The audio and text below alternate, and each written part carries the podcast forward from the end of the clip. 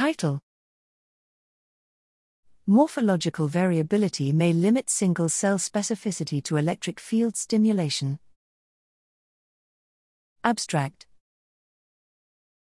Non invasive brain stimulation techniques are widely used for manipulating the behavior of neuronal circuits and the excitability of the neurons therein. While the usage of these techniques is widely studied at the meso and macroscopic scales, less is known about the specificity of such approaches at the level of individual cells. Here we use models based on the morphologies of real pyramidal and parvalbumin neurons from mouse primary visual cortex created by the Allen Institute for Brain Science to explore the variability and evoked response susceptibility of different morphologies to uniform electric fields. We devised a range of metrics quantifying various aspects of cellular morphology, ranging from whole cell attributes to net compartment length, branching, diameter to orientation.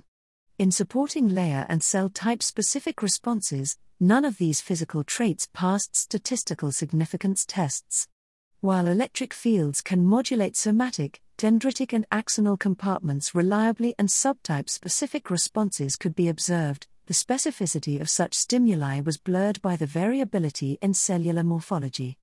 These null results suggest that morphology alone may not account for the reported subtype specificity of brain stimulation paradigms, and question the extent to which such techniques may be used to probe and control neural circuitry.